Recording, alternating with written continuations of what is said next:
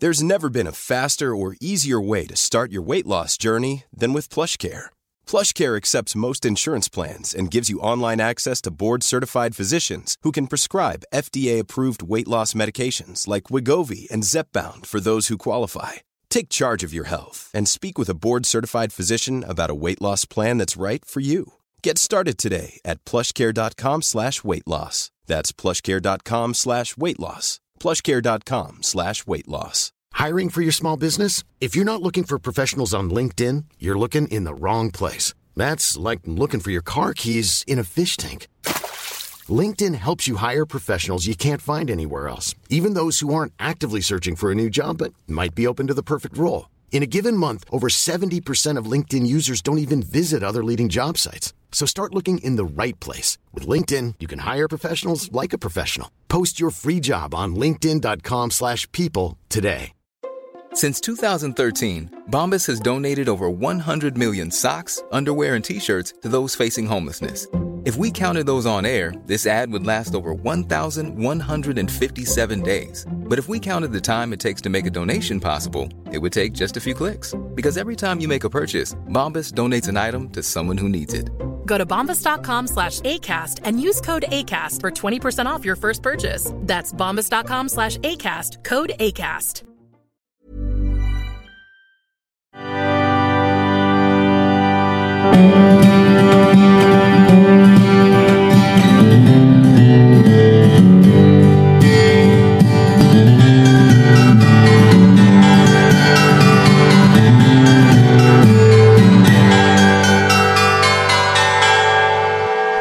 Hello and welcome to MAFS Hysteria, a podcast all about married at first sight with me, Omar Abid, Sarah Clark at Sarah Clark Celebrates on Instagram, and Claire Limmer Abid. Right? Oh, Right? right. We're in there. I'm so eager to get to the episode. We I- can't even say hello. You're so keen. Hello. but, Hello, um, we should. We did mention that we'd been to a wedding over the weekend. Oh. We did. We went to a beautiful wedding. Two Claire, out, two out of three of us did. yeah, you thought, fuck him, you're not bothered. Changed my mind. I don't care. You had food poisoning. I poisoning. had food poisoning. I was so unbelievably ill. It was horrendous. yeah. Oh, bless So I'm you. very, very sad. Well, missed you had to go out the night before. Got to go see Jesus Christ Superstar. I know that poisoned me. That's not good, is it? yeah, some Parma Something ham. poisoned me, which was not nice. So Bless you. I know it's So I'm bad. You've, sad re- you've recovered very well, Mm. but yeah, I know it's bad. I missed you. It's weird. I've not been to something like that now. It's been Going a to a wedding on your own when you're married, it I- I feels know. weird. doesn't Well, it was funny because there was moments where I found myself gravitating towards Omar, and then I was like, "Oh, my real husband's over there," and I was just chatting to Omar. Omar was in a delicious pink suit, which I really liked. Well, pinky purple. Yes, It thank was you. lovely. Yeah. Oh well, we'll put a, we can put a picture on our social media of that. Can do. And then I'd look People across the who room are and be like, "Oh, hi, Johnny." in, in other Omar fashion news, I'm wearing my Aran jumper today in honour of uh, Paul. PCB. PCB. Yeah, in this Chris Evans Knives Out look. Mm. It's uh, Get the pole on. yeah. Who wore it best? yeah, you're looking good, Omar, but Paul, he's just. Oh, All right, Jesus. He's a dreamy hunk of a man. so you missed our readings then as I well. did. I did. So I don't. I You didn't missed, get. you missed Sarah crying almost instantly. Did anyone get a video of either reading? I realised about two, three lines into your start, and it's like, shit, I should be videoing this because no one else was doing it. No, I think a capsule of just being in the room at the time is enough. Yeah. Yours was funny, mine was a soppy one, as predicted. but yeah, you made everyone laugh. I made some people cry, so I'm happy. Lovely. Fucking Happy with that. off it, man.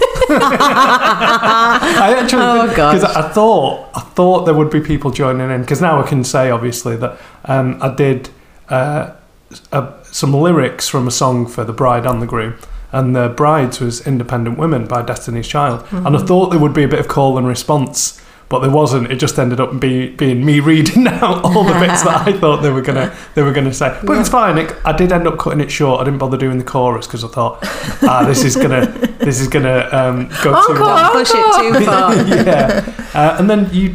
I'd written something, but it's soppy. But yeah, Oh no, it was very nice. It was genuinely quite yeah, moving. that's what you need at a wedding. Some laughter, some tears. Yeah, you need fight. both. Oh, was there a fight? No. Anyway, let the side anyway, down there. moving on to the real deal of the episode last night. right. This is what I was eager to say. Ah, Sorry. okay. Yeah. I fucking knew Brad was a dick. I know I judged him. I judged him just from the way he looked, which wasn't fair. But it's hard to say it's not fair when you've been vindicated and proven right. Yeah, I wasn't the only one. It was really uncomfortable, wasn't mm, it? it was. Really uncomfortable. We're talking about when Brad and Shona were on the sofa and he started laying into her for her personality. And as a forgetful person who loses their passport, I felt very personally. But she didn't lose it. She lost it in her bag. That's what he said. Yeah, you yeah. lost your Just passport. why don't you have it's it in ready? her bag. You know the thing is, right? The irony is of all this, all the stuff he said would annoy me. But it's Oh, it would, yeah. It's, it's like like if you're going through through an airport, like have your passport. I've, I've taken your passport for you through. Normally, what we do because we've not been abroad together until we got married. Uh-huh. So there was no like figuring out how we travel together Oh until it was gosh, too late too because of the pandemic. But what we we fell into a pattern, didn't we? Of you just had the passports, Yeah. and that was better. That's fine. It's an easily solved issue. I know where it is instead of having to go through the whole. Oh God, where's my passport? Where's my passport? Search. Why don't you have a designated pocket? Oh, and I think this is how Brad feels about Shona. But she she took it, didn't she? What was really sweet was that she was obviously thinking, I should have asked different questions. I wish she'd asked different. She was like, I questions, want to hear what he loves about me, but she accidentally asked, What do you not like about me? And he didn't even take a breather. He said three or four things Quick. without even. Yeah. He was like, This, this, Didn't need this, this, this all annoys me. And the bubble was burst immediately. Oh. You Yeah. could just see it fall. Yeah. Yeah. The look on her face, her face just froze. In that Well- sort of like, what is happening here? I don't know what to show Yeah, on my face. yeah. I don't know what to show on my face. I have to just listen. I have to just take it in. Her face just sort of froze. It was it was so sad. I felt really sorry for her. It was like he'd been given permission to say all the things that had been bugging him because he Yeah. didn't take a breath. He just came out with it. Yeah, but the thing I was going to say, it's stuff that would annoy me, but he should have acknowledged if he was desperate to get this stuff out there that these are all relatively superficial things. Mm. Like everybody's gonna gonna have stuff that annoys you if you know if you're in a relationship with them, but Yeah. they're all kind of minor. Minor, but then some of his questions were so leading when he was like, What is the biggest responsibility in your life? And you guys are dog parents. Like, having a dog is a big responsibility. Having a house, Having a is, house, is a huge responsibility. But he made it seem like she was like this Polly Pocket plastic person with no, Yeah, with nothing yeah. going on in her life. yeah. That I have a child. there we go. There it is. The- the- as soon as he started down that route, the number of tweets that came in under, under Yeah. one of ours just saying, "Oh, I should be matched with Alyssa. I have a child. I have a child." Like, mate, you're not like some, you know, uber responsible Yeah. person. But didn't he have Yeah. an ac- like no child wants to be called an accident, but he was eighteen. I, Yeah. I Yeah. presume he didn't choose to have a child, Yeah. so he's almost weaponizing his own like lifestyle Mm-hmm. that he didn't pick against her. Yeah. Yeah. He set her up to lose there. Like, there was what- no what way she could win. Yeah. Magic up a pretend child. I forgot to tell you, I have got a child. They're 10. I've got triplets. yeah. I mean, I'm still a complete shit show of a woman, and I have two children. so I don't think it means anything. Yeah. Like I'm still the one losing my passport and forgetting things, and like I'm the Shona, but I have kids. so I don't think kids magically make you a No. type A person. And they don't, I mean, obviously you have to be responsible for them. Sometimes, but they sometimes. You've got but to teach him are- the manners, is what he Oh, said. oh, that was a But we know strange that- comment as yeah. well as if she didn't have manners anyway. But he set her up to lose there. There was no way she could win. And if they'd had conversations about their lives, which they must have, he knows she has a house. He knows she has a dog. So why then ask her? What do you feel is the highest level of responsibility mm. you've it had? was You should know so condescending, things. wasn't it? It Yeah. was so condescending. And you could see her just crestfallen. Yeah. And then layered onto that, we found out that he'd been talking about private, like sexual stuff. I presume it was sexual. That's what was Yeah, sort of hinted at, we- yeah. like intimate Yeah. stuff. When he'd promised not to. So actually, Yeah. he was coming across as such a tool Yeah. through his own actions. Yeah, and she'd. I think it was about a lot of aspects of their relationship from what I could like piece together from what they said. But she said something like, "We'd had a disagreement, and then we agreed not to talk about it in the group." And then he did. He and then he said all Laura these other stuff, yeah. other things about their sex life and whatever else. So he, he kind of like tried to stop her from saying anything then, then just barged into the room with everybody else and just blurted it all out. When when no filter George is saying that he's being disrespectful. I know, I know. Oh, I know. It was interesting, wasn't it? And the group, when the group were meeting, sorry, we're jumping all over the place here, but we're just going to talk about the whole episode. When the group was sat in their couples on their like looked so spontaneous evening, meeting up for a casual chat, um, like cardboard cutouts. Yeah. Uh, they were all laying into Brad and Shona in a way that makes me feel like no one's really buying it behind the scenes, and everyone's been given the ick of like the over PDA. Yeah. But they're thinking like. You cannot suspect, you cannot expect, sorry, something you're calling a bubble time and time again to last. And she's been calling it the love bubble, the love bubble. I'm like, that does not sound like a permanent state of affairs living in a bubble. Yeah. So it's almost like it had to burst. Yeah. And then it's burst as predicted, and it was so uncomfortable. Well, I know it, it was obviously very staged to try and replicate the genuine drinks party they'd had the night night before, but Yeah. Peggy looked like she was still smashing the drinks. Why not? Let's have a let's, let's have a good time. She's on the wines. But this is the one of the issues with MAFS is that you want to see the genuine drinks party and what's gone on, but then you know just how much are they going to film and, and, and, and stuff like that. So it's uh, I know. and how much do we really want to watch? But you want to know what was actually said because now we're in a Yeah. situation where. You know the sordid side of me wants to know what they've been getting up to. That, that Brad's been Brad's been telling everyone. Well, hundred percent. And remember, like if we go back to MAFS Australia, all the drama hinged around Jessie, Claire, and did she kiss Dewberry? What was his Adam. name? Adam. Adam. and that was one of those nights out that wasn't filmed. There was a couple of Yeah. snapshot photos, but like had that night been filmed, we'd all would have known straight away what had happened, and there wouldn't have been all the drama. Last night, obviously, some people have been slagging each other off, and we just have to hear like third hand or 2nd mm. hand what's what was said. I'm starting to really trust Laura. Yes, mm. Laura feels like she's quite a level headed, will report back as was said and not maybe even exaggerate it too much. Mm-hmm. She Yeah. said, This is what was said. She reported it back quite cleanly to Shona Yeah. without trying to protect, overprotect her or Yeah. hold anything back, Yeah, but not over exaggerate It. I'm telling you what was said. Yeah. It didn't have a kind of feel like oh, I, want to spark a bit. yeah, it just felt like she was quite practically re- reporting back. What an interesting person to choose to pull aside and say she's childish, she's immature, she's this, she's that. Why Laura? That just feels. well, it sounds like he was telling everyone. To be, to be fair. It does, it does. But then Laura said, "Oh, he sort of grabbed me and pulled me aside right? and said blah blah blah blah blah."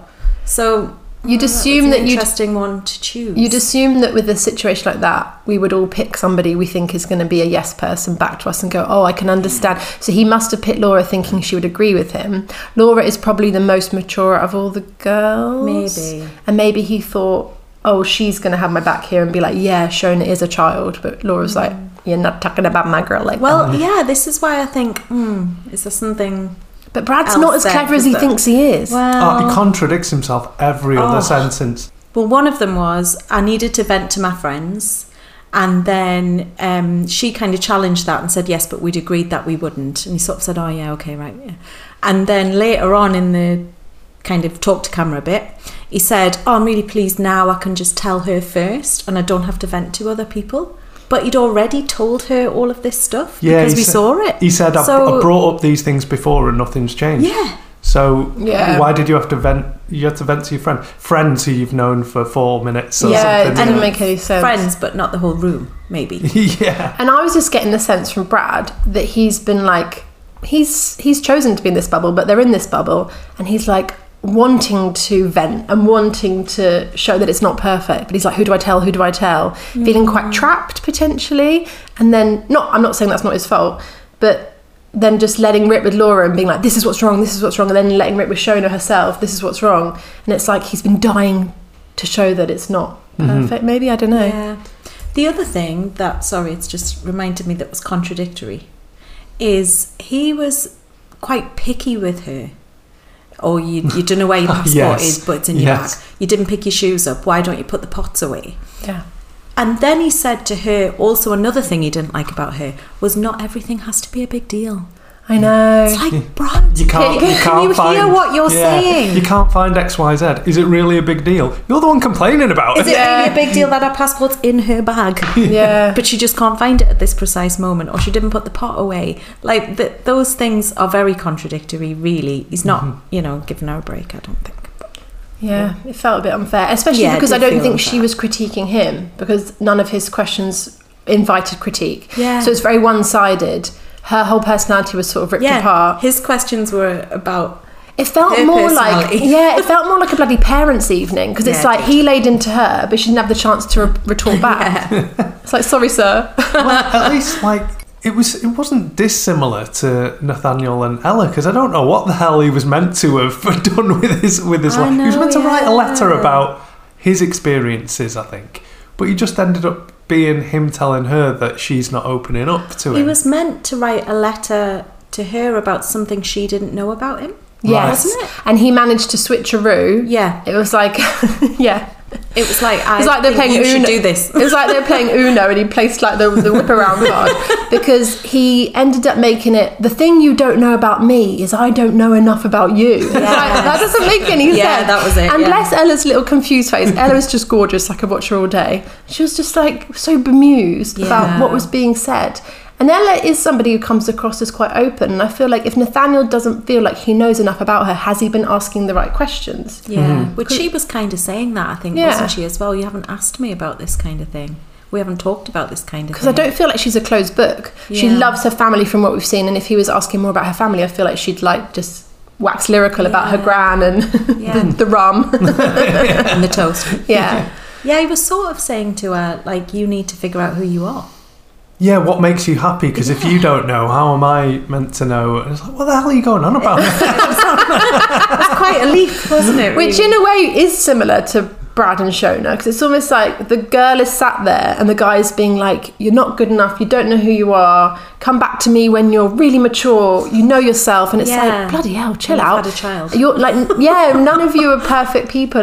You need to be asking the right questions to, Yeah. to Yeah. bring someone's personality out.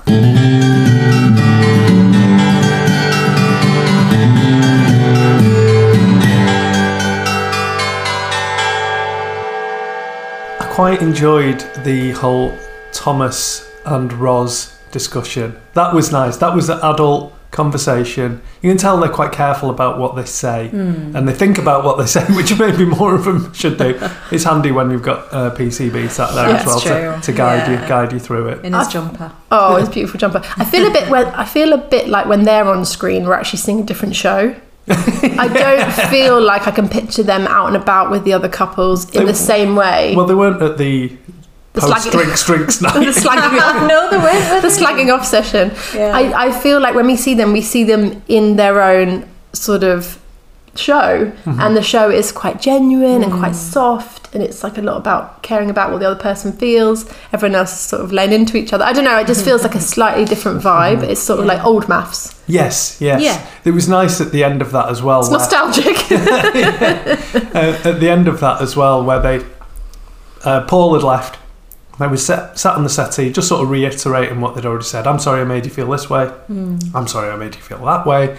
And but they were smiley and stuff. And Claire was watching it, going, "Hug now, hug, hug." and, and they did. Like, yes. oh my goodness. Thank goodness for that. But do you think though it's gonna lead to something romantic? I still don't know if we'll get there. The thing I'm I not sure find really strange with any couple, so say for Roz, when she's saying, I really want this, she's admitted she doesn't fancy him.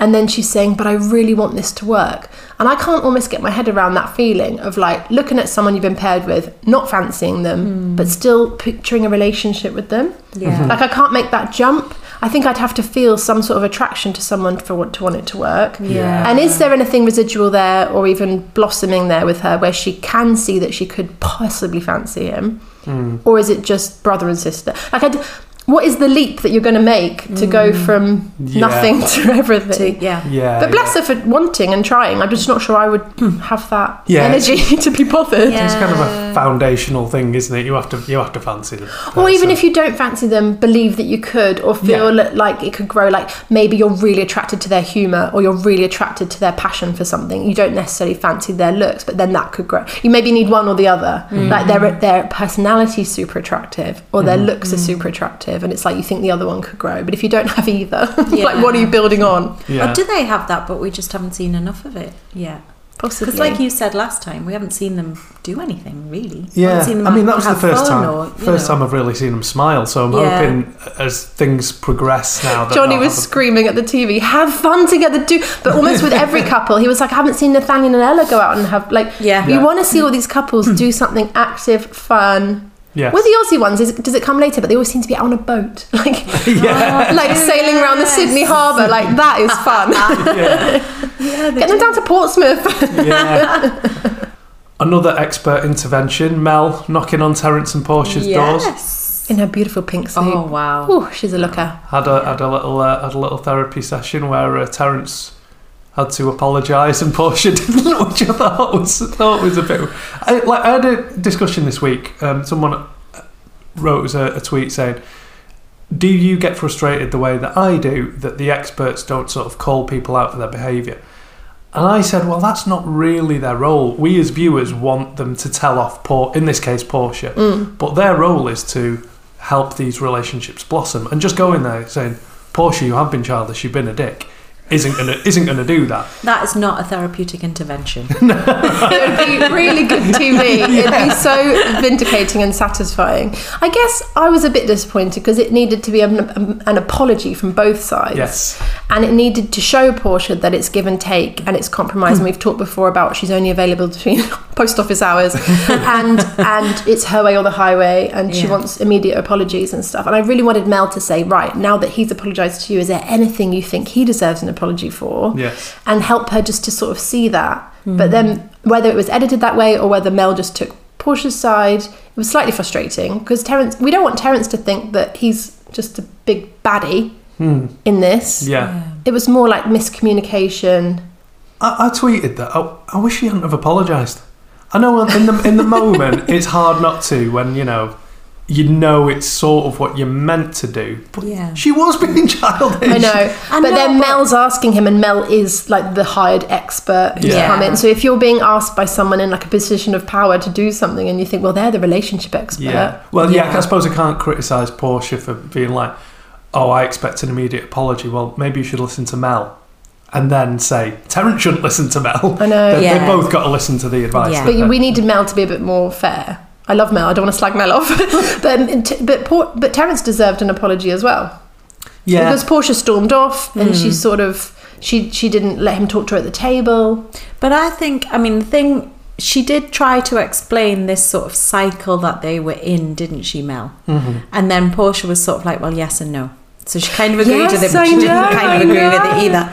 So I think probably for Mel, then she has to choose what she does next that's going to be most helpful for them as a couple. Hmm. And maybe she thought, in her kind of weighing up, you know, taking into account what she wanted to achieve with that conversation, actually it's probably not worth challenging Portia on this right now because what is that going to cause perhaps I've, she's kind of tried to open up the door with that explaining the cycle and then she got a yes and no so she knows there's still some resistance there hmm. she knows there's still a barrier there so then she has to think well what's going to be most helpful for this couple in this limited time that I've got right now.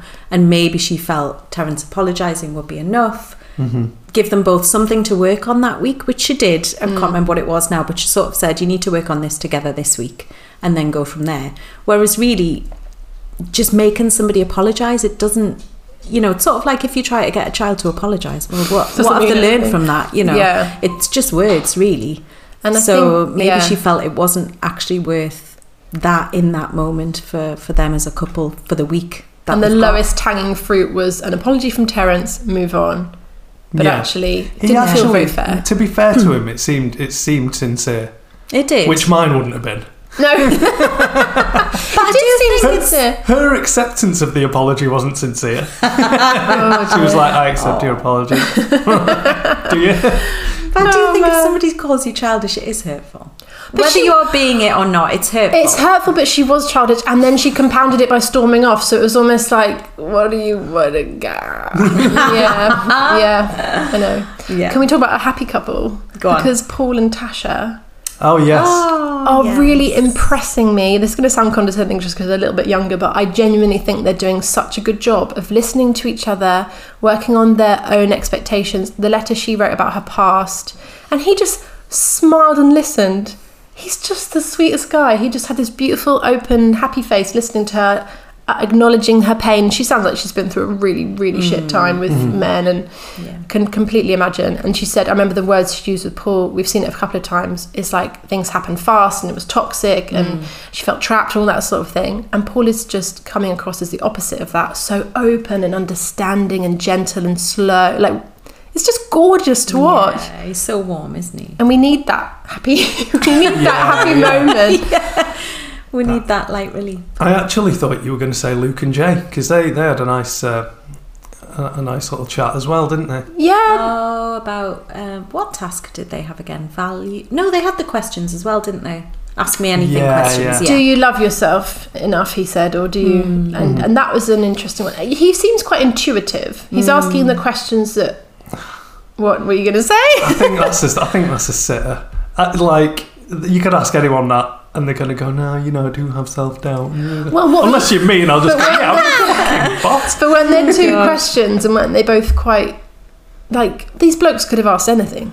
Yeah. They could have asked anything that was like either a bit banal or like sexual. They could ask anything they wanted, Yeah. and it felt like his were quite like gentle and mm. interesting questions. But obviously, again, we don't know what's edited out. But yeah, no, they they seem to be doing really well. Yeah. there was a slightly like catty side of him that was coming out in the not drinks drinks yeah. of being like, don't believe in, don't like them, don't Yeah. believe. Mind you, this is us. We're the catty, we're the podcast that's like everyone off. But it was, it was interesting to see that side. Of him. doesn't make me like him any less because I think he's got a good personality Yeah. and he's willing to speak up. And Peggy was shouting, Fifty Shades of Shite.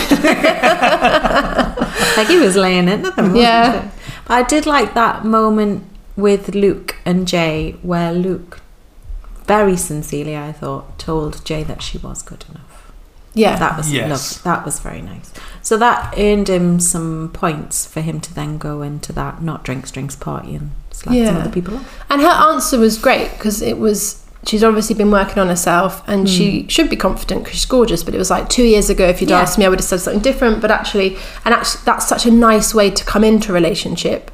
Everybody in a relationship wants to be with someone who respects and loves himself because obviously that's an easier way to start than somebody who like hates themselves. But her answer was really honest because it was like I've done a lot of changing over the last couple of years, um, and I think it was a good answer because it was honest, but it was positive. Yeah. yeah, yeah, and it gave something to him as well about what she'd been through. Exactly. I guess they've had these types of conversations before. I, I think so. What did she ask him? Did we see that? I can't remember. I don't know if we saw that. no, I don't. I, I can't remember what what she asked. I him. don't think we saw that. I don't, I don't think they they always um, they often leave out one side of it. Yeah. You know, it's the editing. They show the juiciest bits. Yeah, I was going to say with the Mel Mel thing before that, it wouldn't surprise me if she, she did. If we did get an apology, it was just edited out because Yeah. the story at the moment is that Portia's Portia's awful, isn't she? So it's it definitely builds on that. that we- Yeah. Yeah. true. And that'd be the Mel I know and love if she had made them both do it. That would seem more I bet- Mel. I, I think I bet, so. she, I bet she did. Yeah. We'll tell ourselves that she did. so we haven't mentioned Laura and Arthur and Peggy and George, who both did the same challenge, which was write down their was it called values? Values. I think. Because I was like, is money a value? Is looks a value? I was anyway. I was overthinking it. But, um, I, but if we talk about Laura and Arthur first, so they turned round, and I think I don't think they were totally annoyed with what each other said, No. but there was a few like mismatches. What, what did he misspell? Intelligence. oh, bless him. Um, fair enough. Um, yeah. What What were the like biting points there for those two? I think we saw very little of them, didn't we? So we saw that about the intelligence. she had intelligence second, didn't she? It was really high. Yeah. And he had it a little bit lower. I can't remember what he had at the top, but I think a lot of them they did agree on. Yeah. Um, they had a little exchange about one of them, but now I, I can't remember what that one was. But the bigger conflict was with Peggy and George in George. I just really enjoy saying his name still. When um, he'd put sex really high, Yeah. she'd put it And lower. he'd underlined it, I think, and put An exclamation, exclamation marks and mark. oh my word. Growing a little pair of boobs. Yeah. oh my gosh. And then she'd put he sorry, he'd put children last. Hmm. And I feel like so Peggy's 32. I only know this because of the jigsaw. um, Peggy's 32. I imagine children is on her mind, as she said herself. She said, yeah. Um, and George is 30, so he's in his 30s as well. for him to put children last, I think she was really disappointed, and Yeah. she was maybe hiding a little bit of how much so. She said she was disappointed, but you could see that she was really quite gutted because I think she wants to potentially start a family sooner rather than later, and if he's got it at the bottom. But then again, like we've said with George, when she brought him up on it, he, he was willing. Yeah, yeah, he was willing to change his entire life Yeah. and agree with her to keep the peace. I'm like, you don't have children to keep the peace. Oh, That is the opposite of what's going to be peaceful in your life. Yes. And it's dangerous that he keeps telling her what she wants to hear because it's not it's not genuine. Yeah, at some point there's going to be a breaking point when he thinks, hang on, with, with five years in, I've just said yes, yes, yes to to everything. everything. But the other problem is he's not thinking ahead. If he wants to be really cynical and really sneaky, he should have put children higher before he even turned his board around, knowing that she would as well. Like if he wanted to really trick her, but he's like the trick is happening too late in the game. um, and then bless her for saying she's not that bothered about sex. Like she was very honest. Yeah. Like this is on TV. This is going on TV, and she was just. I liked that she stuck by her guns. Yeah. She doesn't seem to pander to him in the same way that he panders No, to her. no. No, I don't think so. She's quite. She has her convictions, and she Mm. sticks by them. I guess. Yeah, I, I think they're gonna. I think they're gonna go relatively far in this process, but I, I just think their values are too misaligned. Yeah. Mm. I, I think George George needs to pin down what, what he actually wants because I'm not Mm. sure he, he knows. No, mm. and I guess if you're going into your first serious relationship, kids is the last thing on your mind potentially Yes, because if you haven't even had a serious girlfriend, Yeah. you're like, And well, she's only 30. yeah, 30 is relatively young, but because she's there's such a gap though when you're a guy in your early 30s and a girl in your early 30s, and it makes me so angry at biology because it's not fair. But I guess if she wants kids, she's thinking Yeah. quite seriously about Yeah. it. Yeah.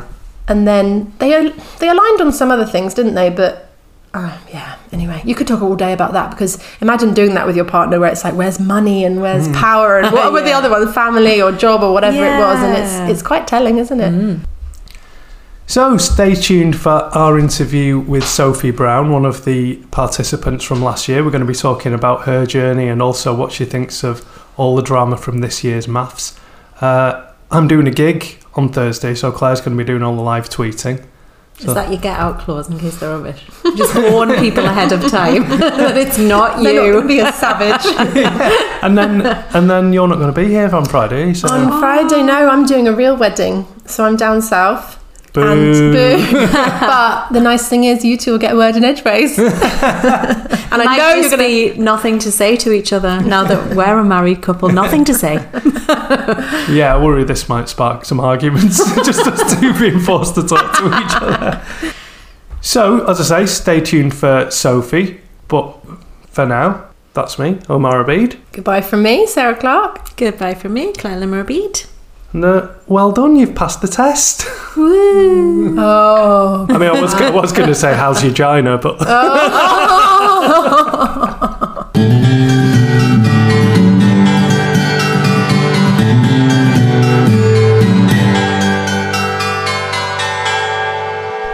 Just before we get to our chat with Sophie, if you're in Manchester and you're a fan of stand up comedy, Kelly Rickard, our friend and former co host, is doing a show as part of the Women in Comedy Festival.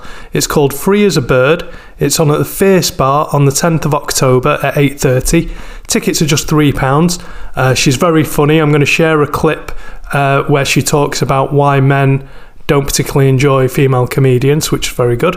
Uh, I've seen her stand up, I think you'll enjoy it. So if you're around, 10th of October, Fierce Bar, free as a bird. All right, cheers. I'm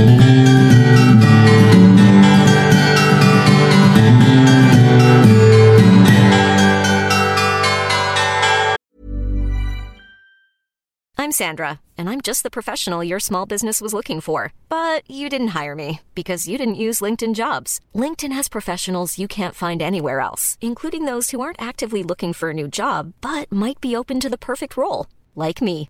In a given month, over 70% of LinkedIn users don't visit other leading job sites. So if you're not looking on LinkedIn, you'll miss out on great candidates like Sandra. Start hiring professionals like a professional. Post your free job on linkedin.com/people slash people today.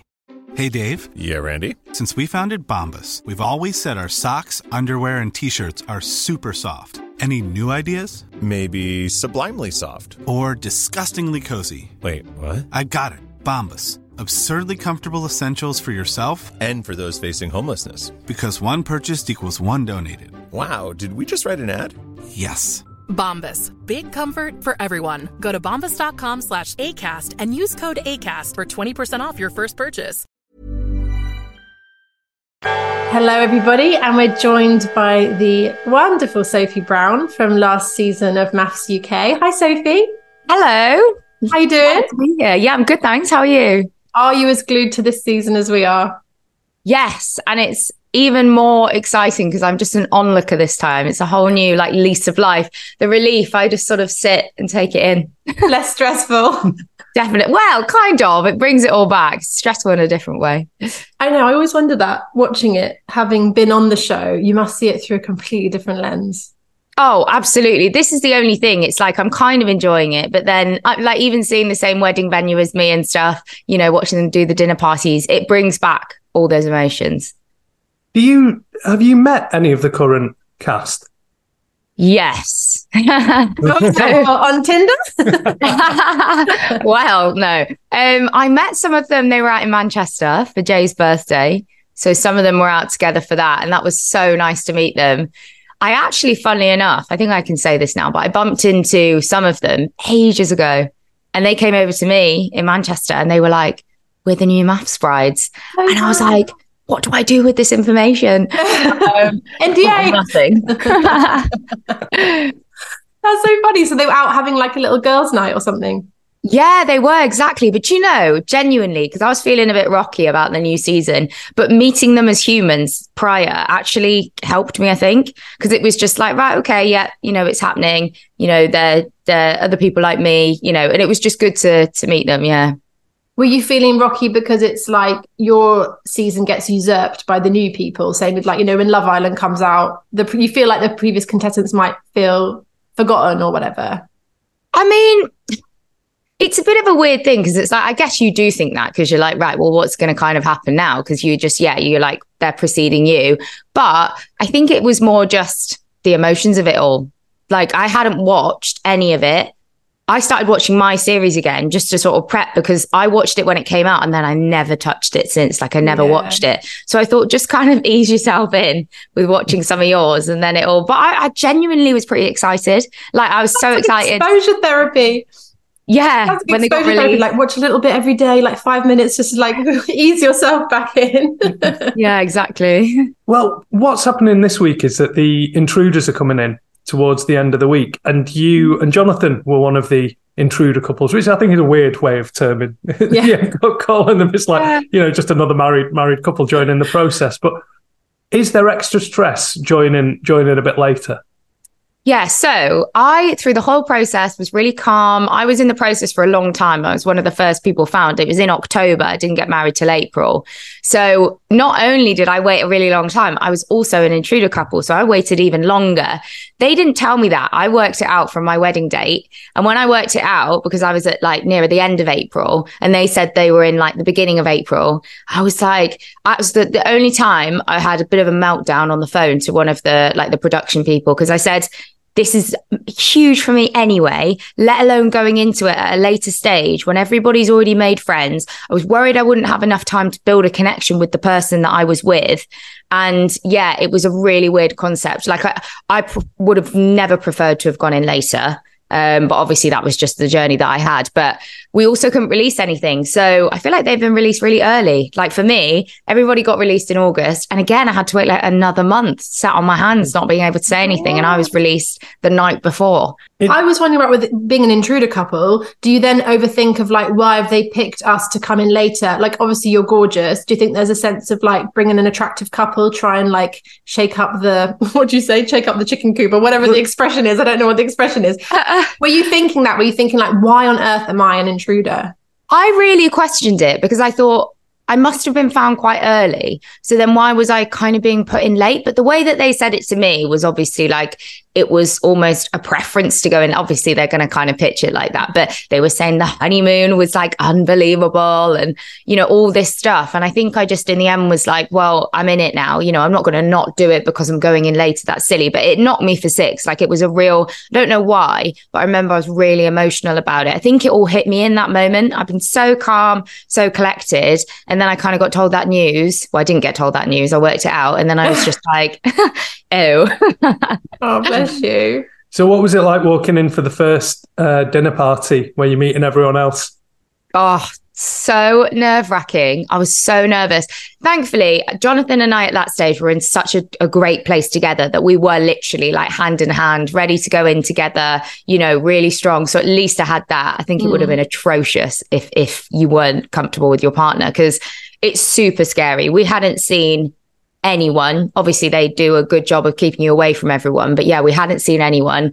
No idea what I was walking into. We could hear them on the other side of the wall and they sounded really loud. And I was like, oh my goodness. And, I, and we walked in and thankfully it all just kind of dropped straight away. But it was, it was one of the most nerve wracking things. Not as bad as the aisle, but.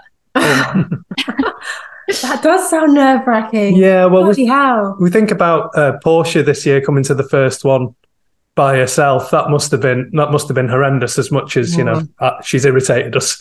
Yeah, yeah you be able to really put yourself in people's shoes, having known what it's like. The first one as well. That's pretty big. Like it must have gone pretty south for you to have to come in on the first one. Like I feel like as well as a couple, you do you do almost say to each other you're like hyping each other up and like whatever arguments you've had you kind of make a bit of an agreement to go into the dinner party as one because oh, wow. they can be so savage and like the carnage that breaks loose. If you haven't got each other's back, it can just derail so easily. So I think that you almost, you know, if you can be say to each other, same as commitment ceremonies, because mm. you got to have like that level of respect for one another. But I think coming in alone just sets a precedent of like, I don't know, just not that. Oh my gosh. Mm. I've been curious watching it now for you, whether you a feel you were fairly edited it edited and b whether you watch people in a slightly different way thinking is that who they really are? Have they been edited unfairly or you know too positively? Because obviously they need the different characters. So what's your perspective on how you were edited and how other people are potentially being edited? Yeah i suppose for myself um because i hate to be like it's it's tricky because i feel like you sound like you're just moaning when you're like all oh, the edit but it does it does get people and they do kind of play out stories and characters for you which because i'd never done tv before i was so unaware of like blissfully unaware yeah. you know i just went into it thinking that all sort of facets of my personality would be shown but I think I, I, talk about this. Uh, the wedding episode was really difficult because it just wasn't. It was the most beautiful day, and we honestly kicked it off with an incredible connection. The families got on incredibly well, and when I watched it back, I was just completely blindsided. And again, I watched it back since. That's when I watched back, and I prepared myself for the worst. And it wasn't as bad as I remember it. But obviously, when it happened, I had all my friends and family. I was so nervous. I just thought I was so embarrassed I didn't want to go to work. I was like, this is just the worst, the worst thing ever.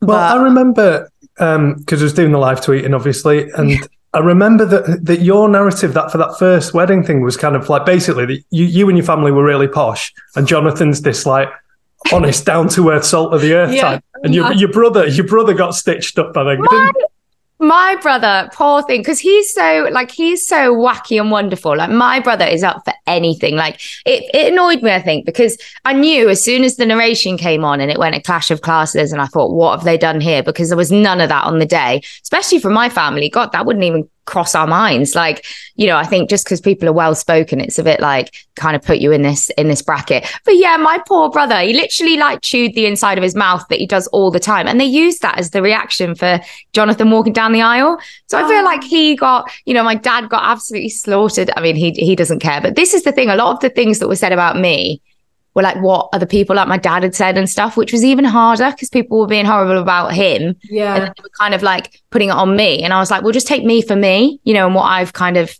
kind of said. But yeah, I look at it in a completely different way. Like when I see the weddings, because I know what mine was like, I definitely gave people this year like the benefit of the doubt. Just because you have the first episode and that's kind of like oh you know who you're going to like who you're not going to like and there's a bit of a storyline but then once you actually get into it i think you actually get to know people and i kind of have given them this ch- like that chance this year i think I was I thought you might say that because it is set up a bit pantomime isn't it in the first episodes of like Clash of the Classes or Clash of the Families or yeah people- I, I try and take the sort of the, the viewer's side of like that's part why I enjoy it. I'm sorry, I'm, Yeah. I'm- you know. I, I I had a go at your brother. I called him out for his drinking from his hedgehog mug. oh, i mean do you know It's, do you know, it, it is funny and it's funny now. And I think, do you know what it was? I could laugh at stuff about myself, but it was when it was about my family, I found it difficult, but they didn't care. God, my brother thought it was hilarious. My dad Oh, thought it was hilarious. You know, it was only me because I took it so personally. I think I just wasn't, you know, I had had no experience in reality TV. Like I said, I came into it so naively that I think I was just like, whoa. Well, I think we've we've mentioned the edit. I think the reality is there's. I'm sure they they skew skew little things like that, but you came across over the whole series really well. I thought so. Yeah, fair enough. The first episode, you get this stupid thing of like, oh, they're they're a bit posh, and you have some cheap Yeah. jokes at that. But then you can't keep that if you're not really like that. It, Mm. It's going to come through what you what you really like. You know. Yeah, well, this is sorry. Yeah, this is why, like, you end up. I think you do get to know people more because people say I, I still like people now still recognize me and they're like, oh, it must be so weird because you know we feel like we know so much about you, and obviously there's so many parts of my life that people know nothing about, and like I'd say there's a whole part of my personality which is a lot more fun that people didn't really get to see because obviously we had quite a tricky journey, but then people do know you quite well. It's a lot of time. It's like weeks of of filming and episodes. You know, it's like 30 episodes or whatever. So you do get to know people. I think ultimately overall it's it shows people's personality. Yeah, okay, that's fair. This is a bit of a tangent, but somebody sent me a question they wanted you to ask, and it was about taking time off. Sorry, it's not a very exciting one. It's not a very sexy question, Ah. but it was about how do people actually manage to have all that time off work? Like you were employed at the time, but I think you were pretty head up, pretty high up, weren't you, in your company? Yeah, so this is the thing. I I was in a great place in my career. Like I'd really built myself up and I was I was doing well and I didn't want to lose all of that for you know a television show because I was doing it ultimately genuinely to find someone. So I thought I don't want this all to go wrong and me to lose everything I've worked hard for because it's just not what I'm about. Um, but basically I spoke to my work and they offered me sabbatical. So I got unpaid leave for the duration of the show. So I came back into my job when I came back, which was incredible. It was hard because I'd had a lot of time off and it was quite a high responsibility job. Um, but I did that all the way until like April this year. So I was working all through the show airing and everything. So it was um it was a lot to juggle. But I know some people have to quit their jobs. Like I was That's lucky what I in was that wondering. sense. Yeah, Yeah. some people have to. So, and you you work in the tech tech sector, don't you? Yes, well, I did. Yeah, um, woman in tech. No, I, I was working. Yeah, so I was working in technology for like yeah eight eight nine years, and then I've been working freelance for like different companies, and then obviously a bit of like presenting and social media stuff since then, like since April. Oh, So, how much do you wish? I mean, I know the answer to this because your message doesn't told us. That how much do you wish you'd have been matched with Duncan from MAFS Australia? Oh my god! Do you know? I've kind of changed my opinion now. I think I unfollowed him the other day, but that wasn't because I don't like him. I think he potentially got a really nice edit. I don't know. Really? oh, really? Yeah, like I feel like not that I think he's I think he's great. I think he's a very attractive guy. When I first saw him, and it's I think it said like he worked in tech and stuff. I was like, there's my man. but um, I think I just watched it and I was like, you know, because I'm huge on personality, and that has to kind of like, yeah, get me. But yeah, I'm So- over so- Duncan. You say you're saying he's dull, which I think is fair. Is there anybody? Well. Is there anybody on the current UK series that you would have happily been paired with? They're a real mix, you know. Yeah. Um, who do I like? I don't know. There's a couple that I do think are attractive, and like I think what's his name? I've We've got. Arthur. Yeah, he's he's sweet. Arthur. We've got Nathaniel, Thomas, Paul, George, Brad, and Terence. Uh, I like Thomas because I think he's from near Bristol. Um, he seems. he see no, he. he I like Thomas because he's from near Bristol. Is it just convenient? no, like from a similar place to me. You know, when like I don't know, people just get you a bit more. I feel like if they're from like Uh-huh. a similar Thomas, place. But I don't feel like Thomas has been has having a fair edit because we know almost nothing about his personality. Yeah. I want to see him come out of his shell a bit because it doesn't feel like he feels like a really sweet, nice, interesting guy, but Yeah. he seems like he's being presented as a bit of a cardboard cutout. Yeah. Who are your favourite couples so far? I re- I will say I really like them. I do like Ross and Thomas because I think you're right. I I hope to see more of their personalities. Like I just feel like they're not because they're having a lot of struggles. We're just seeing that, but I like that they're being so like open about it. But I want to I want to see more from them. I really like them. Um, who else do I like? We've seen like couples completely change recently. Like Brad and Shona have just gone down the absolute pan. So furious watching the watching the TV last night. With the, it was ridiculous what he was what he was saying. Yeah, I it?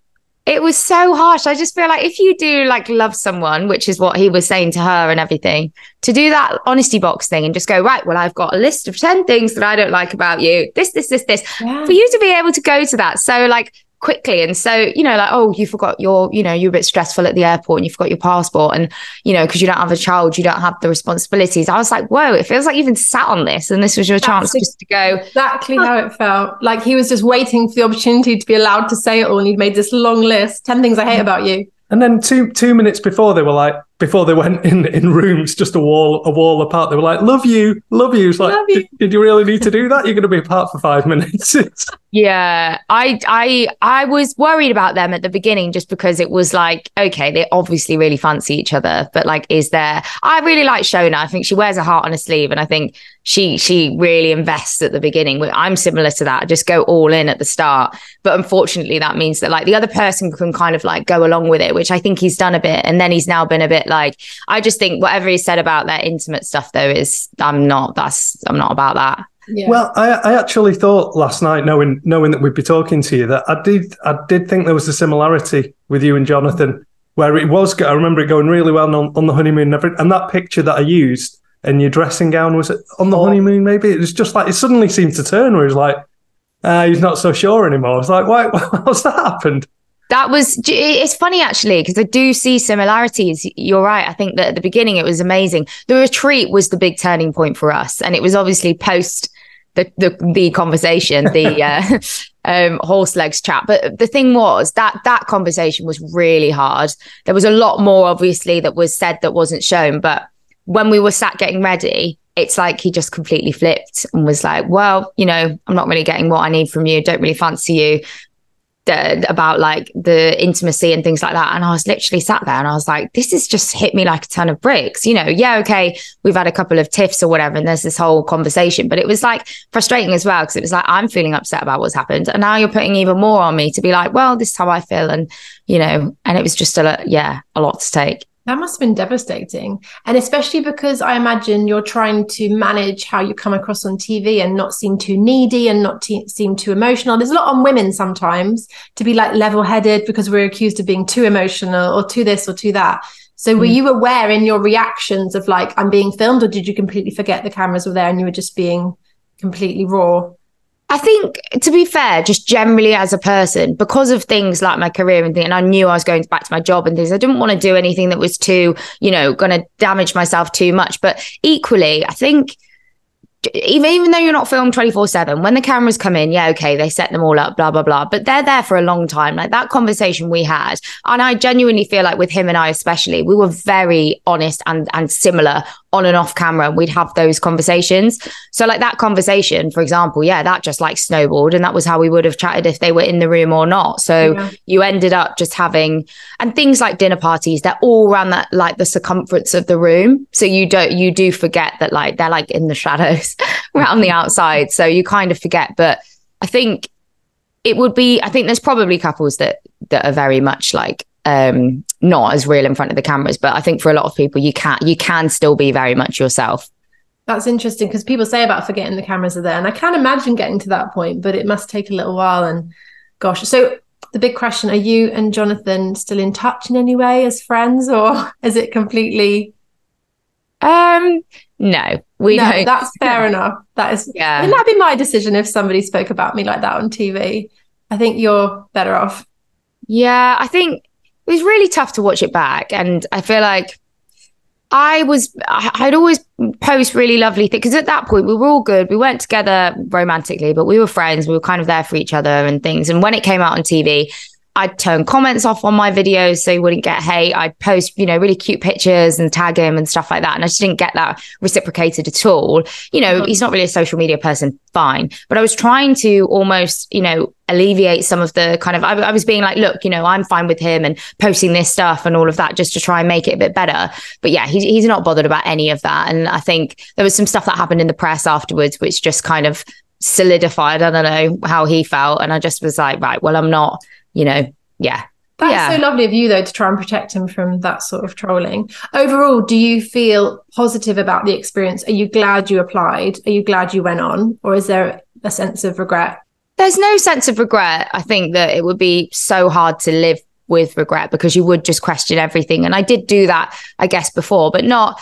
I, I'm I'm pleased that I did it. I mean, it's led to some being able to do some, you know, incredible things, and I truly appreciate that. And I think that yeah, I, I did it for the reason of finding someone. I didn't find someone. That's that's you know that's all right. It's not meant to be, but it's a once in a lifetime experience. God, I think you never imagine you actually are going to get chosen. To be fair, it sounds like you did find some people. It uh, seems like you're very friendly with Adrian and Shanita.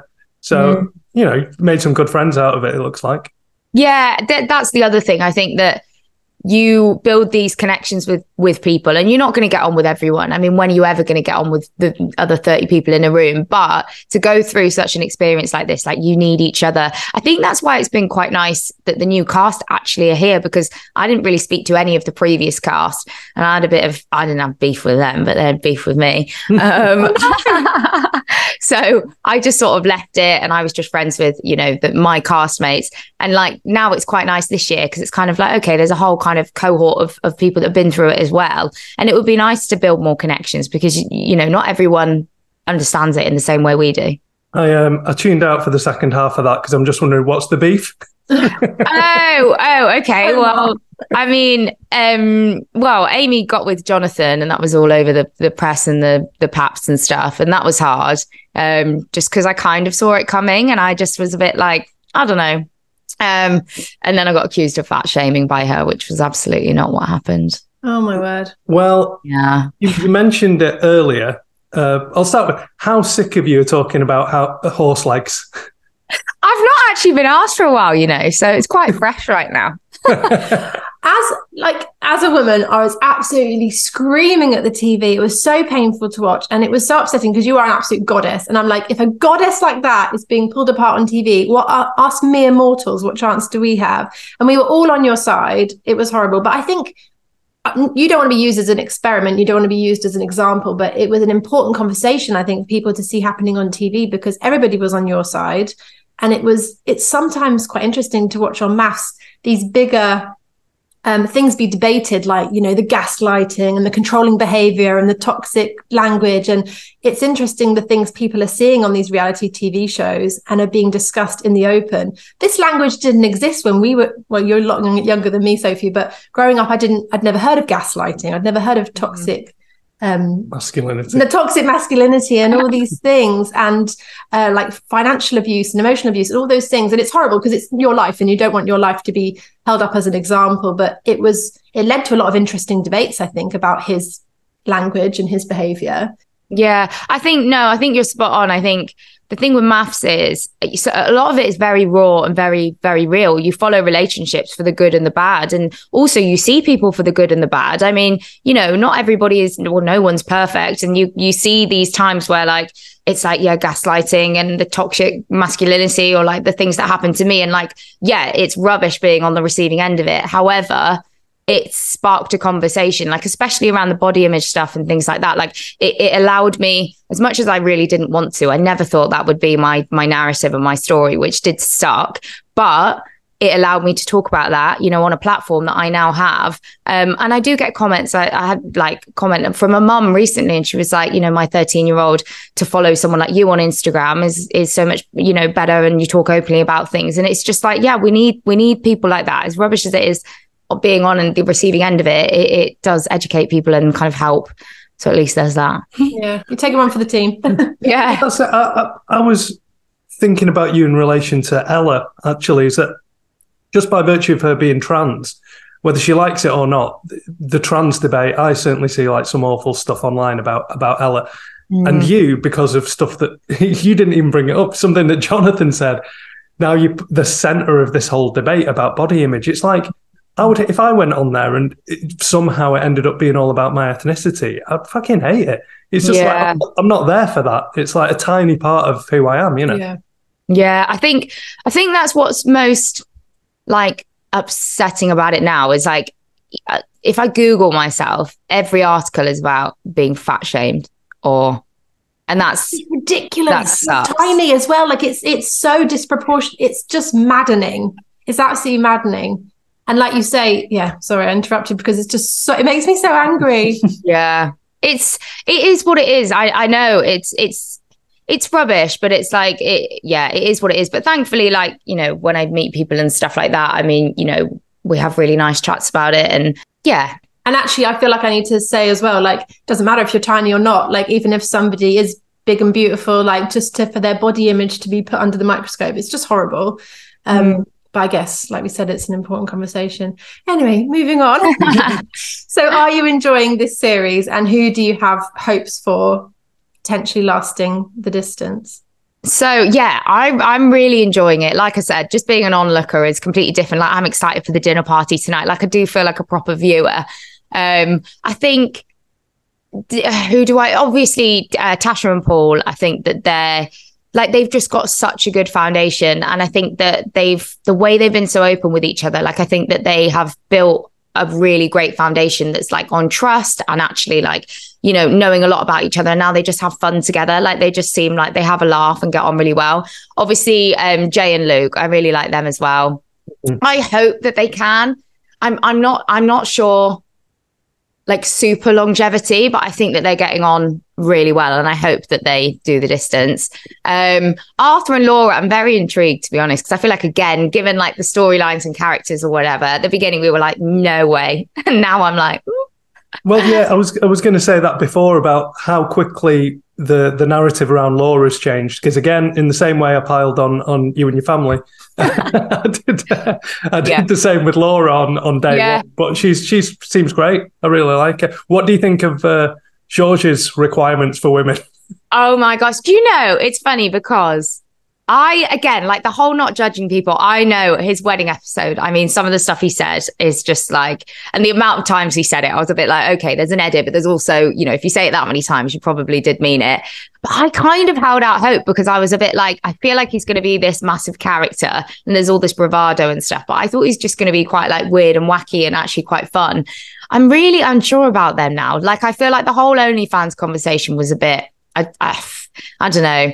That that became like a huge thing, but I was just like, I was I was kind of on like his side with that. Well, not sides, but like I just was a bit like, I don't know. The way it was spoken about, I think he was sort of like supporting anything she'd do. But then, Well, he it seemed like it came out of nowhere. I was going to ask, do you think um, have producers come to you and said that conversation you had off camera? Can you just bring that up? And it, it's very unnatural, you know. And but I think that's I suspect that's what what happened there. Is that close? yeah. So none of it's scripted. It really isn't. But there will be sometimes a little voice in your ear, or like, yeah, because obviously you don't get to see so much of it. And if something quite big happens, then it does get spoken about. You know, like the hot tub thing last year with April and George, and like they have to bring that to light. Like there's certain things that you have to then talk about. But um, I feel like, yeah, I think I think it was unfortunate that their honeymoon was made about that because I reckon they had a really good time overall, and then obviously they kind of honed in on that that one argument. But I don't know. I, I just I'm just not sure about them. Like I I do. Uh, There's a few funny ones, aren't there? There's a few that feel like mismatches, and we're being almost quite surprised by how well they're getting on. So we're like, right, I'm just going to park all my judgment. Well, I can't park my judgment, but I'm just going to see what happens because I feel shocked how well Arthur and Laura are getting on, how well George and Peggy are getting on. Mhm. And then is there hope for Ross and Thomas? It's just, this is why we get hooked to this show because you cannot always predict what's going to happen. Yeah, definitely. I was going to say actually, when you mentioned looking forward to the dinner parties, it's Mm. reminded me, um, and the retreat especially. what was that like being in the uh, uh, what's it, in the tent with um, the marquee with uh, Whitney and Whitney and Matt, all that, all that coming out? That was honestly that that was the uh, cr- craziest moment of the whole show. I mean, so much of it didn't make it, but all the good bits did. Like it did it. Well, I mean, it was wild to watch anyway, but actually being there was craziness because everybody was even Duka was giving it a go and like they were all going at each other. Obviously, Thomas just was like brought the drama every single time. But the fact that that huge thing came out and we all, everybody knew to different degrees, but obviously, like you had, we were like sort of waiting for Matt to like you know, drop the bombshell and the way Kwame sort of introduced it and stuff, it was like, oh my God, this is like, this is gonna, crash, wasn't it? It was, and we were all bearing in mind as well, like we're all, it started off so nice that retreat. We all got there and we were all singing songs, like we had a speaker and we were like sat around singing songs. And then by the end, it was just carnage. And we were all living in the state, like these same buildings and stuff. So it was, it was blooming intense. So we had to walk away from the dinner party and like all sort of go back to our rooms and back to our it was just it was so awkward honestly. God. Apart from uh, whitney and matt where he gave her the growly kiss on the bridge. Oh, no don't because that was that was oh, that was a bit much. I mean them two i mean i was there and their connection was quite real in the way of i don't know if it was just lust like they did really fancy each other. They um, still together no oh no forgive my oh she he was with my release from the previous series after. Yeah. Yeah, and now they're not together. Oh, oh well, they split up, split up now. Yeah, right. I think he's got a new girlfriend now. Uh, Sorry, I I'm don't know. forgetting how it ended. This is the thing we've talked about before with MAFS. Like you're so invested, and then one series finishes, you're like you can't even remember who was who. Yeah. Apart from Omar, who has an encyclopedic knowledge of like every single person. Well, I've, I've, I've, got your name written down here just off screen. So I'd forgotten that they, yeah, okay. So that well, imploded, didn't it? Of course it did. I mean, the thing with Matt, though, is as well, I've, I mean, and again, I don't want you to say, um, and I know you won't say anything that you don't want to say, but I've heard, especially that final dinner party, which interestingly was shown before the watershed. They cut out, so they cut out a lot of stuff. I think he he got a very favourable edit from what I've what I've heard. Yeah, I mean, I was shocked to see that. Obviously, my bit was the main bit oh, about yes. him uh, saying about. I'm glad it was in there because it kind of gave me a chance to like clap back at, at someone, and and and I'm I'm glad it made it. But I thought that I don't know. There was there was a lot more that happened, and I think the watershed thing was a bit of a. I think they were trying to. Uh, I don't know yeah, they there, there's a lot that they didn't show. There was also a lot that happened when a camera wasn't there, which again, obviously they they can't use that. But it was, uh, yeah, it was carnage, and I think people true like showed them true selves, their true selves a lot. But yeah, yeah, it it felt like a handy excuse for for E4 that well we can't show it at nine o'clock because New Made in Chelsea starting. It's like, well, you knew when it was starting, and you've shown this mm-hmm. other program for the last two months at nine o'clock, and it's the climax yeah. of it, like. Yeah, the final exactly. We were all pretty gutted, I think. Like we were all genuinely quite gutted that it didn't sort of get shown exactly how it was, just because there was a lot that happened. But you know, maybe it was maybe it was for the best. I don't know. So one other question I had is, you know, there's been a lot in the news. Um, I mean, very, very sadly, since the Caroline Flack situation that happened and all the debate around Love Island and MAFS. Did you receive aftercare after the show? Was it adequate? And do you feel looked after? What was that process like?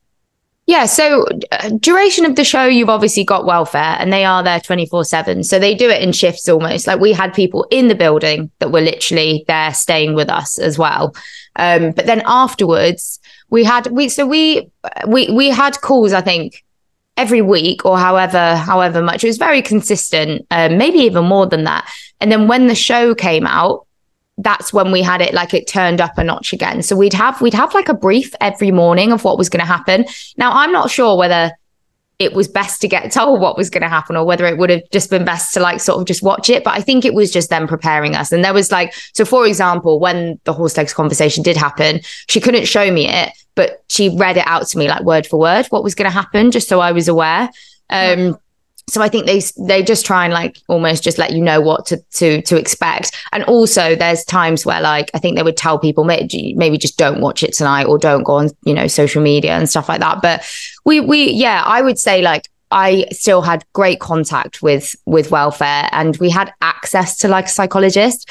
They don't actively give that to you. You know, you don't have like booked in sessions, but if you want that, you can ask. And I did actually ask further on. It was like months after when all the stuff came out in the news about like um the I was fat shaming Amy and all of this. I was so upset about it. Like it was awful. And I requested like additional help then. Um, and they said that was fine and everything. So you can do that. It does, it does get less and less and less. And you mm. kind of have to get used to that. Like you're so used to having someone to be able to speak to. And then it's kind of like, you know, it's, it's every two weeks, then it's every month, and then it's, mm. you know, and it just sort of drops out. But you have access if you do need that. That's that's gratifying to hear, I guess, that it exists at all. Yeah. Everyone that I've spoken to has said that. But it, uh, again, it's just something that comes up online of like, you know, how do they let these people on the on the show? Not with reference to you, but you know, that, that some people seem like they have uh, psychological issues, you know, or serious trauma that maybe they sh- shouldn't shouldn't be allowed to go through the process. But everything I've heard is that the the, the diligence is is so high mm. to check on people's men- mental well being. Yeah, I guess they're already in it at that point. Um, I suppose the the process itself to actually get on the show. I mean, it's incredibly vigorous, um, and they do ask a lot of questions. But I guess there's certain people, you know, you can sit there and almost put on a bit of a front as to what you want to tell them and what you don't. So there is that, you know, people might not be fully open and honest about themselves and and you know that kind of thing. So that then on the show it kind of comes out in a lot more. Yeah. i don't know. But we do definitely get the the support there. But it's no one can prepare you. I mean no one can. Like and they can't like feel the emotions that you're feeling. So no matter how much support you get it still can not be enough for some people uh, how did you find the uh, commitment ceremonies? Because uh, from what I've heard speaking to other participants, it's a draining day. I remember actually Jonathan and Mel bit of a, it was awkward. I mean, it was great to watch. Mm, it was so. Oh my gosh, the commitment ceremonies are the are the worst because they are the longest. It's like call time, you know, eight a.m. to be fully ready, and then it is it is so many hours. Like we, the good thing is you get much longer on the couch than you see on television. So you do get a good amount of time with the experts, which is good because you can talk about loads of different things. Um, and then you, you know, you wait for every single couple and you just you sit there and it is really, really hard. Like I found those days incredibly difficult. But yeah, I mean, I, I it's funny because it depends what they show and stuff. But um, yeah, I mean that one where there was the run in with with Mel and that was post retreat, post all those sort of gym conversations and stuff. That was that was horrendous. Like watching it back, it didn't really feel as bad, but like it was it was really really intense and i mean he he was like he was fuming with me and just with the whole situation and everything. I guess when you see other contestants on the sofas heckle or get upset you can understand when people have been sat there for like six oh. hours oh. and oh. having to bite their tongue and the rest yeah honestly and if you're like last or first you literally sat there and yeah and they're they're quite like even go even going to the loo they like sit down. And it's like ah! Obviously they let you go to the toilet like but there's breaks. Like they don't want people getting up and moving about because it does just like it does take a lot longer. And you think if it, every couple's got like an hour or up to. Wow. Wow. That is a lot. That's this is really interesting yeah. behind the scenes. Well again i just said actually on the, the, the little bit we've recorded um for the first part of this episode that uh, people often think that the expert's role is to sort of call people out and just tell people off, you know, but in your case, tell Jonathan off for, for saying stuff that he shouldn't have said. But that doesn't really help build the relationship if you just if they're just doing that. Um, mm. So an hour of like uh, counselling, I guess, mm. is is a lot. It's more than people would think it's it's very intense and i will say that like on that day it was incredibly hard like for jonathan because it was so intense and it wasn't even just coming from the experts it was coming from you know the participants as well because everybody you know they want to be able to like give their opinion I'd say, I mean, to be fair, like even Paul and I had a couple of run-ins. I don't think they really showed it, but like, you know, where he he properly sort of questions you and like it's it can be really difficult. But I think overall, they call out on the things that I think when they feel like someone needs to be actually kind of like have a little bit of consequences and be called out like in front of the group they do that but overall i think that they want to kind of obviously help you and But I think sometimes you have to get all that stuff out first. And then, like, to be honest, you probably see all the stuff where it's like, get all of that stuff out. And then when we're sat there for the other half, it's kind of like more, you know, relaxed and helping us and what can we do next week and that kind of thing. So we do get a lot of that, but you probably, you know, don't see as much because it's not as dramatic. I feel like I would watch the unedited stuff sometimes. You know, when it was Yeah. like early Big Brother and you could watch 24 hours of people sleeping. I feel Mm. like sometimes with MAFS, when I'm really invested, I was like, I would watch Yeah. unedited seven hours of this just to know exactly what's been said, who's been pulled up for their bad behavior. That's reminded me what I was going to say earlier. So, on last night's episode, we saw that Shona and Brad didn't actually have a falling out about the honesty box questions. It was about a drinks party where he'd been saying, talking shit about her.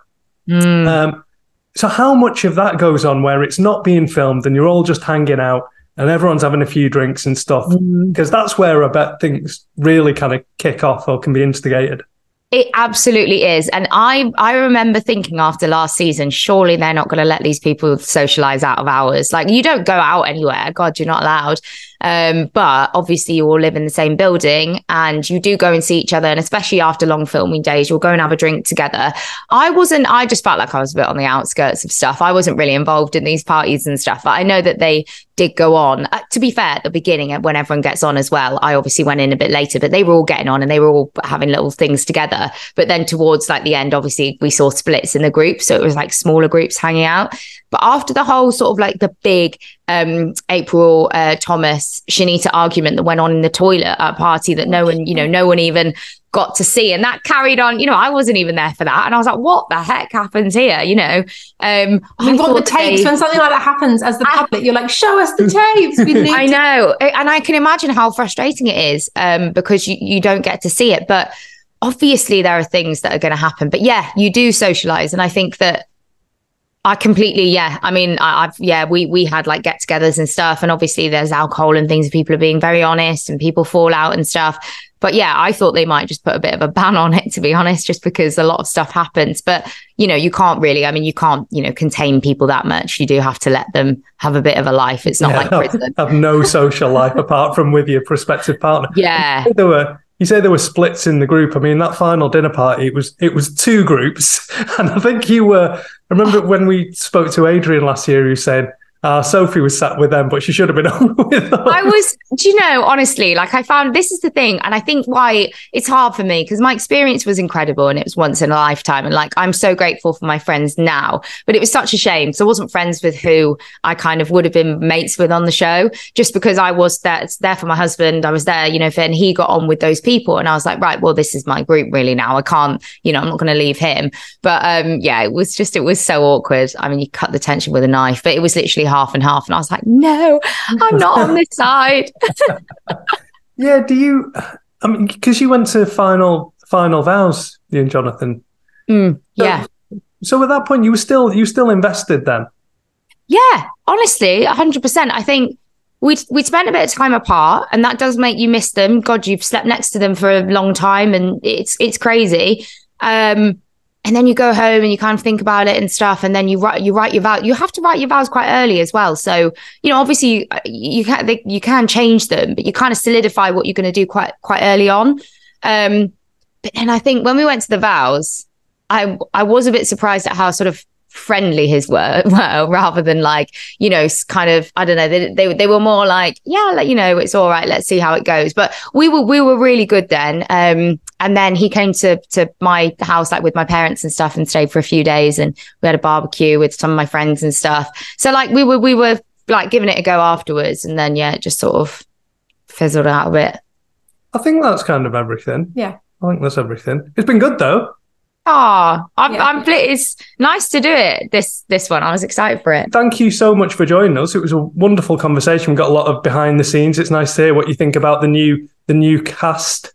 Yeah. Uh, and thanks for being so honest. We can tell that you're a very open character and we really appreciate that.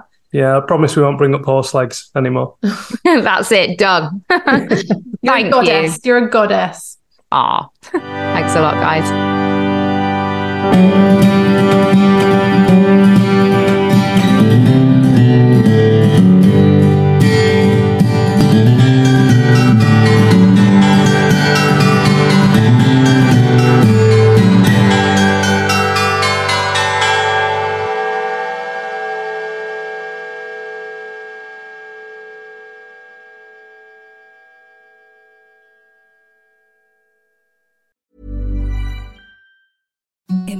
The softest sheets you've ever felt. Now imagine them getting even softer over time. That's what you'll feel with Boll and Branch's organic cotton sheets. In a recent customer survey, 96% replied that Boll and Branch sheets get softer with every wash. Start getting your best night's sleep in these sheets that get softer and softer for years to come. Try their sheets with a 30-night guarantee. Plus, get 15% off your first order at bollandbranch.com. Code BUTTERY.